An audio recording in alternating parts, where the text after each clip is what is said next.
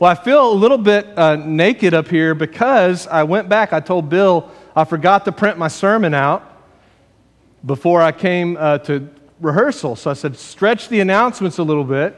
I'm going to go print my sermon. And then I went back there to print my sermon, and it did not transfer over from OneDrive. So I'm preaching with no notes. So I'm as nervous as you are about that, but uh, I'll try to stick with what I wrote as well as I can uh, remember it. I think uh, that would be some of my professors would say that's the way you're supposed to preach uh, with no notes, but uh, we'll preach from the Bible. How about that? Uh, if everybody will turn, our text this morning is Luke chapter 2. Luke chapter 2, and I want to basically have my uh, sermon text to be the passage that Brinkley recited. So appreciated Brinkley learning that passage to recite for us today. We'll look at verses uh, 8 through, uh, Luke chapter 2, verses 8 through, uh, we'll go to 21. We'll read that. And uh, you've already heard it once today, but we'll go through there and read that. And I want to focus in uh, on uh, verse 11 uh, through verse 14, will be the focus of our, of our text today. So I got interested, I've, or I guess I've been interested in this for a long time, but on Sunday nights, back when we were much younger, and we were living in Nashville at the time. Can y'all hear me okay? Okay. We were living in Nashville at the time, and uh, we would get out of church on Sunday night.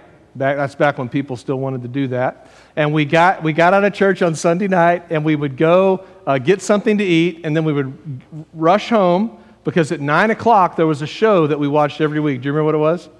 The X Files. Do y'all remember that old show of the X Files?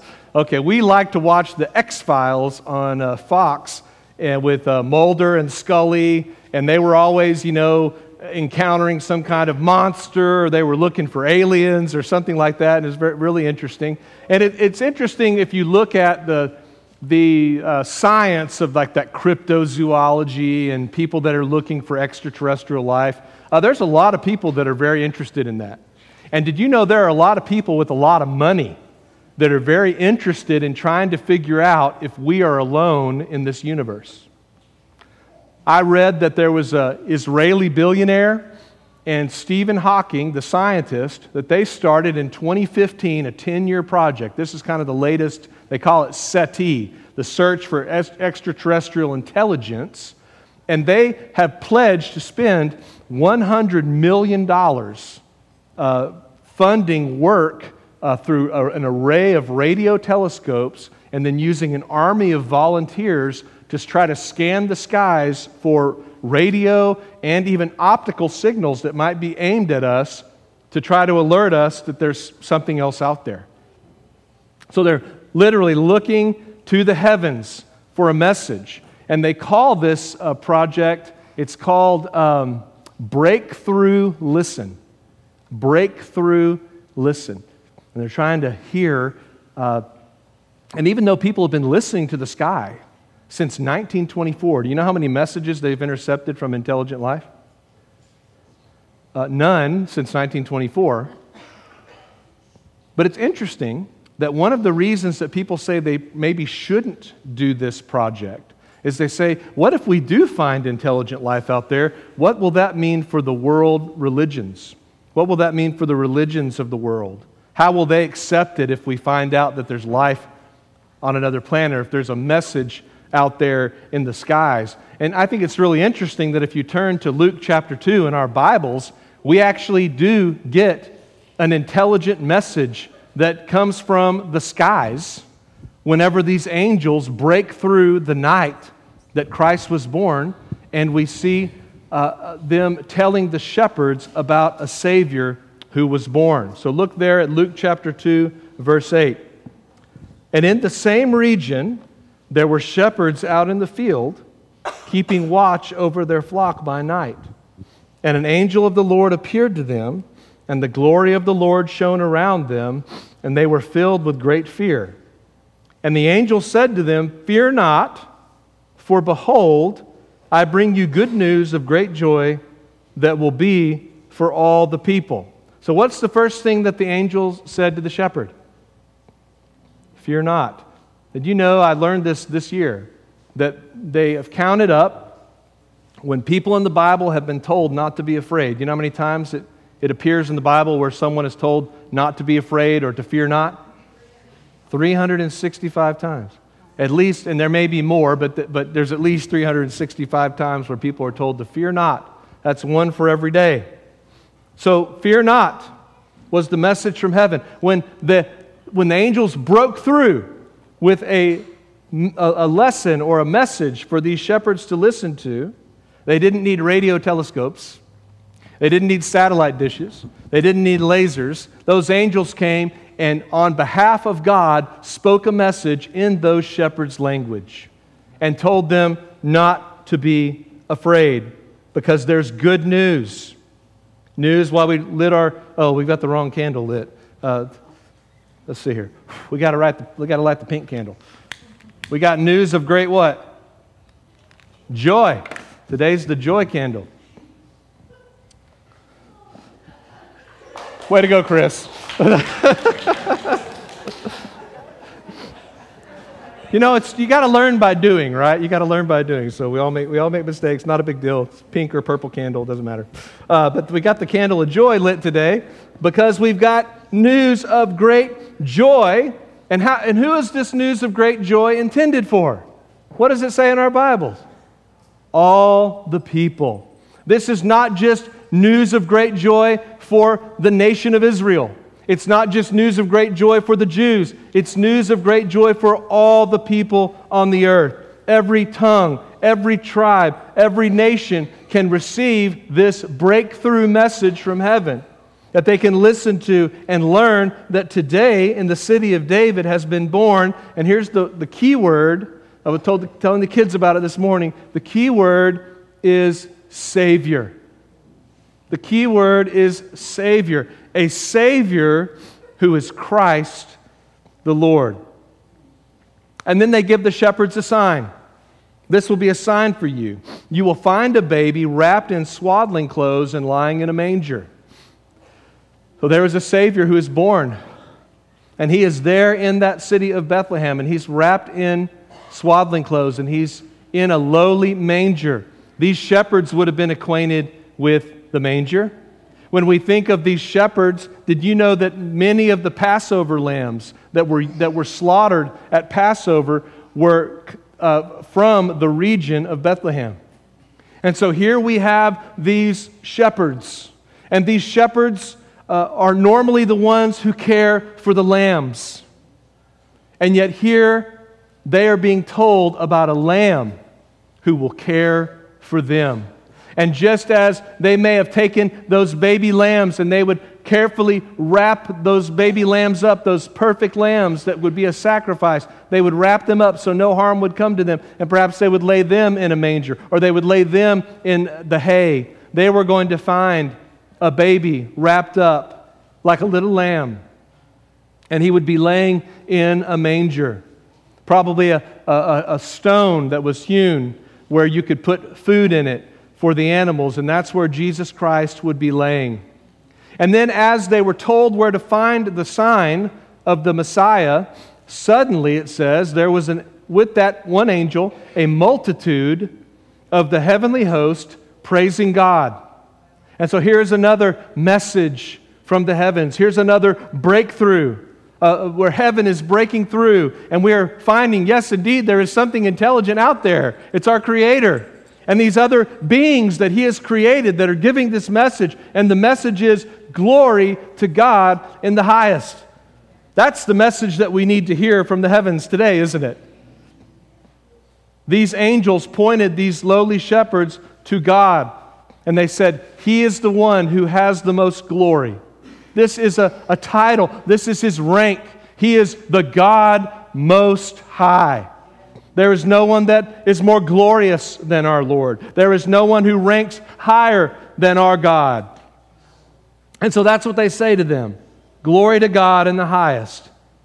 God, because of his sending Jesus Christ to be our Savior, God, because he's done this for us, he is to receive glory. These angels know it. And they're breaking through the night sky to tell us that God deserves our greatest glory. Why? Because peace is come.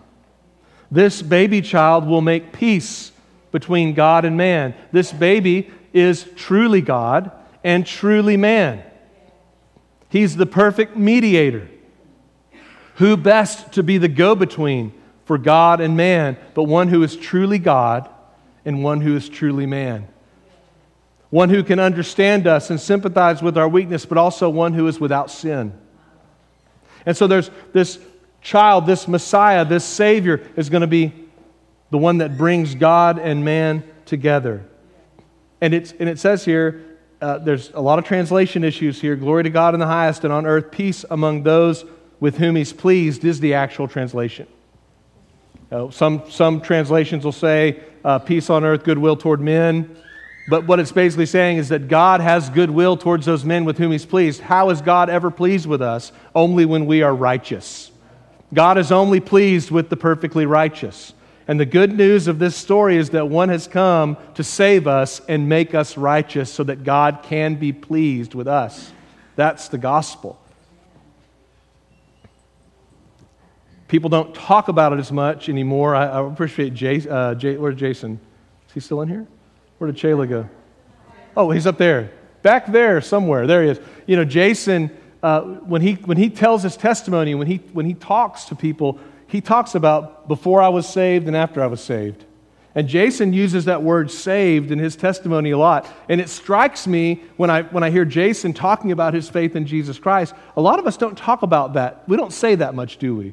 About getting saved. We say, when I professed faith, when I came to Christ, when I received Christ, when I was converted, when I was born again. All those are good words.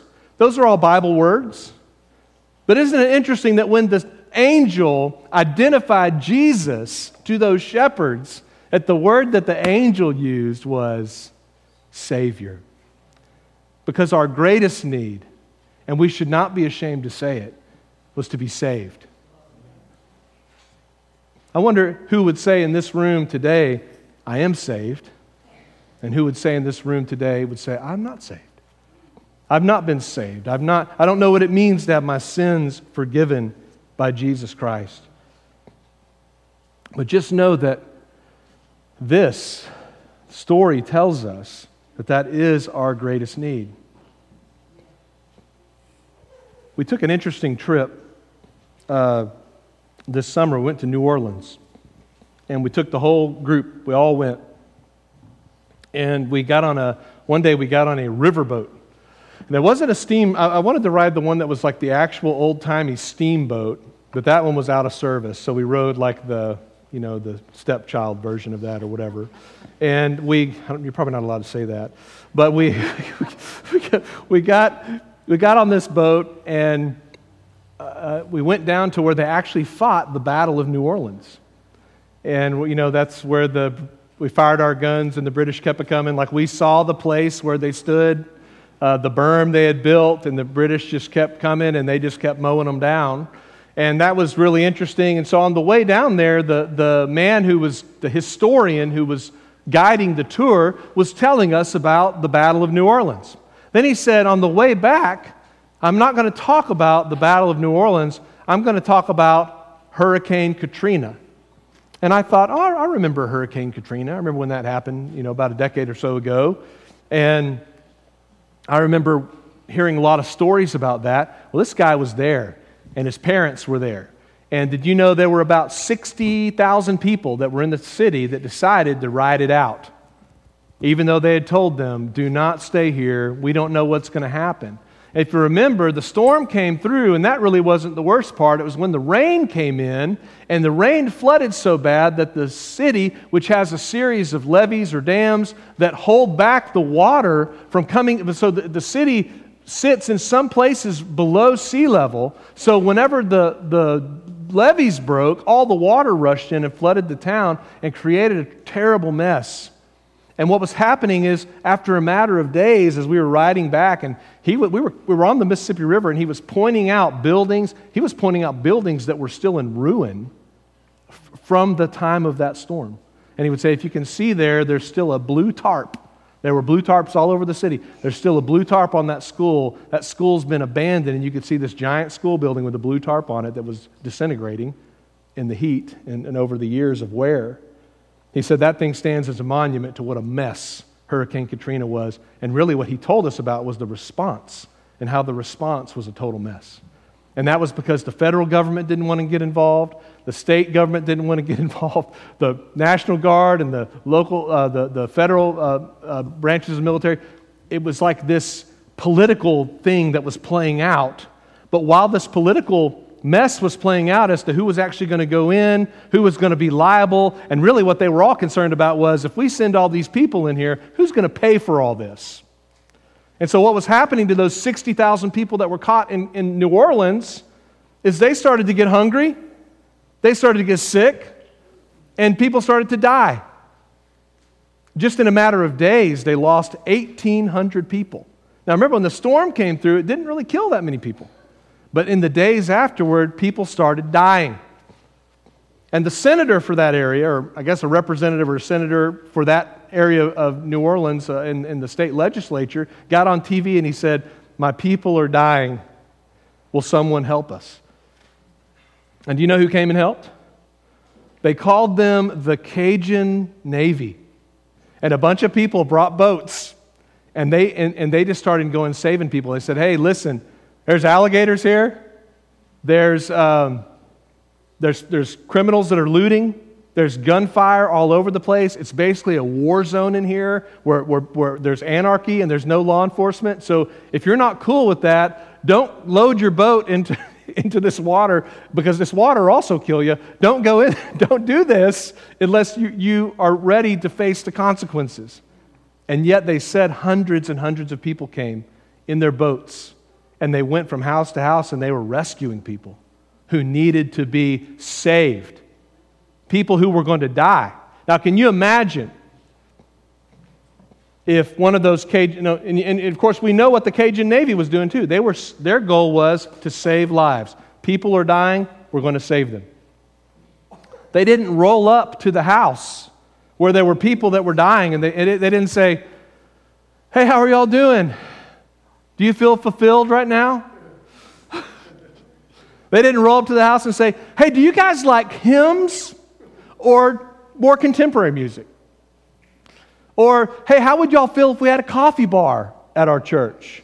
Or, uh, you know, are you guys feeling like all your, your hopes and dreams are coming true?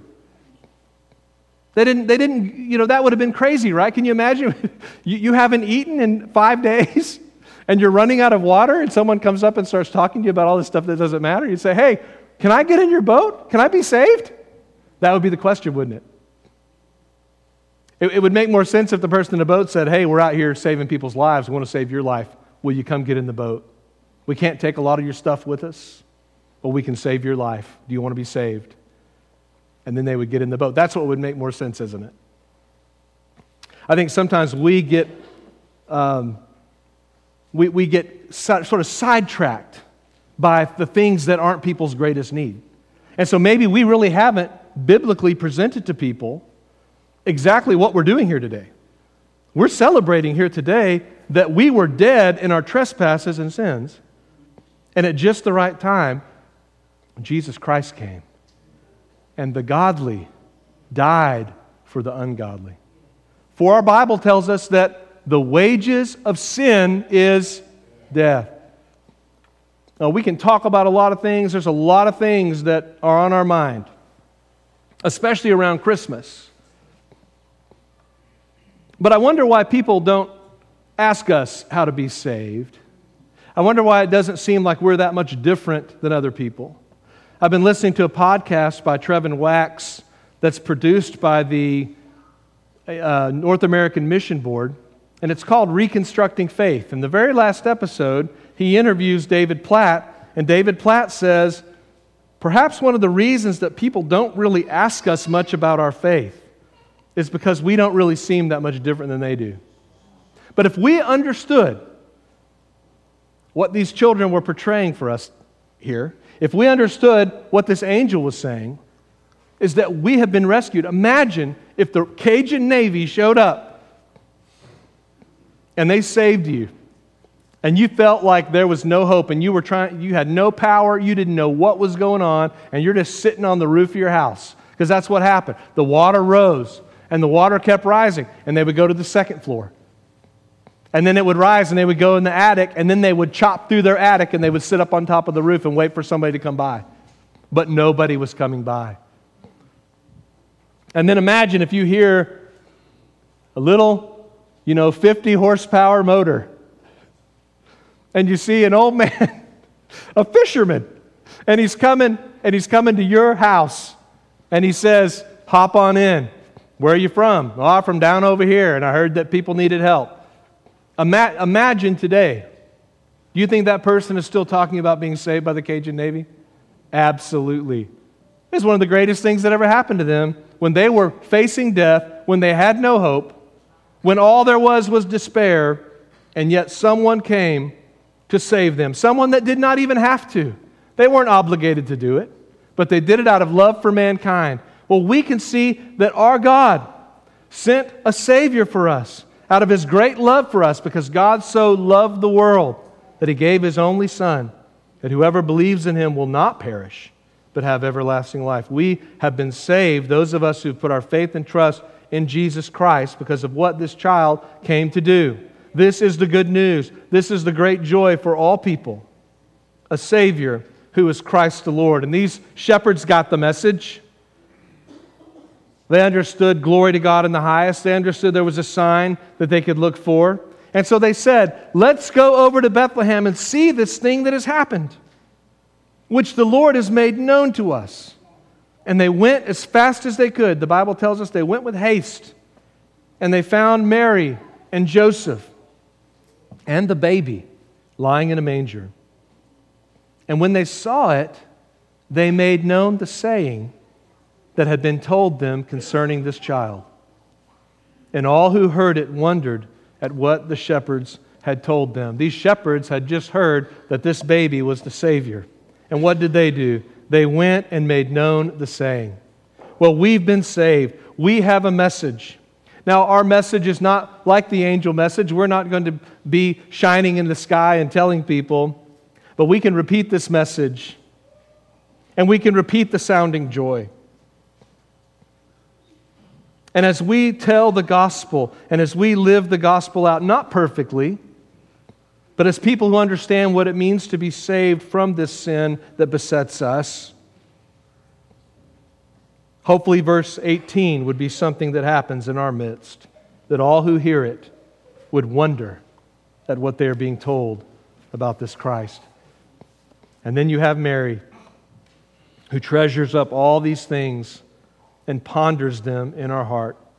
I would urge you today, if you're not a Christian, I would urge you today, if you're being disobedient to the Lord, would you ponder these things? Would you ponder the idea that a child has come, a Savior for you? The Bible says it's for all people. There's not one single sinner that this gospel can't save. And then we should be like the shepherds in verse 20 who returned, who went to the routine, back to taking care of the lambs, but they were glorifying and praising God for all they had heard and seen as it had been told to them. That is the message. And people can scan the skies, but the next time that there is a breakthrough from heaven, it will be too late. If there is a message from the skies that you need to hear, Elon Musk isn't going to find it. And Nikola Tesla's not going to find it. And Stephen Hawking's not going to find it. They've been looking forever. because the breakthrough message has already occurred. We have it written down right here for us. It tells us that, that there's a Savior, and you can be saved today. Let's pray together. Father, we are grateful for this breakthrough message that came that night so many years ago. And on just a normal evening in these people's lives, they experienced total and complete change. They marveled that God would speak to them, just normal, ordinary, even lowly shepherds, the lowest on society's totem pole. And yet, Father, today you speak to us through the power of your word. We hear this angel message, and it comes to us. We don't deserve it. But, Father, we know that the wages of sin is death, and we've all sinned. And we know that what we must do is put our faith and trust in Jesus Christ. Christmas means nothing if we don't go to the cross. Christmas means nothing if the tomb isn't empty. Christmas means nothing, and we will suffer the fate of, of any sinner unless we listen to this message and are saved because of the perfect work of Jesus Christ.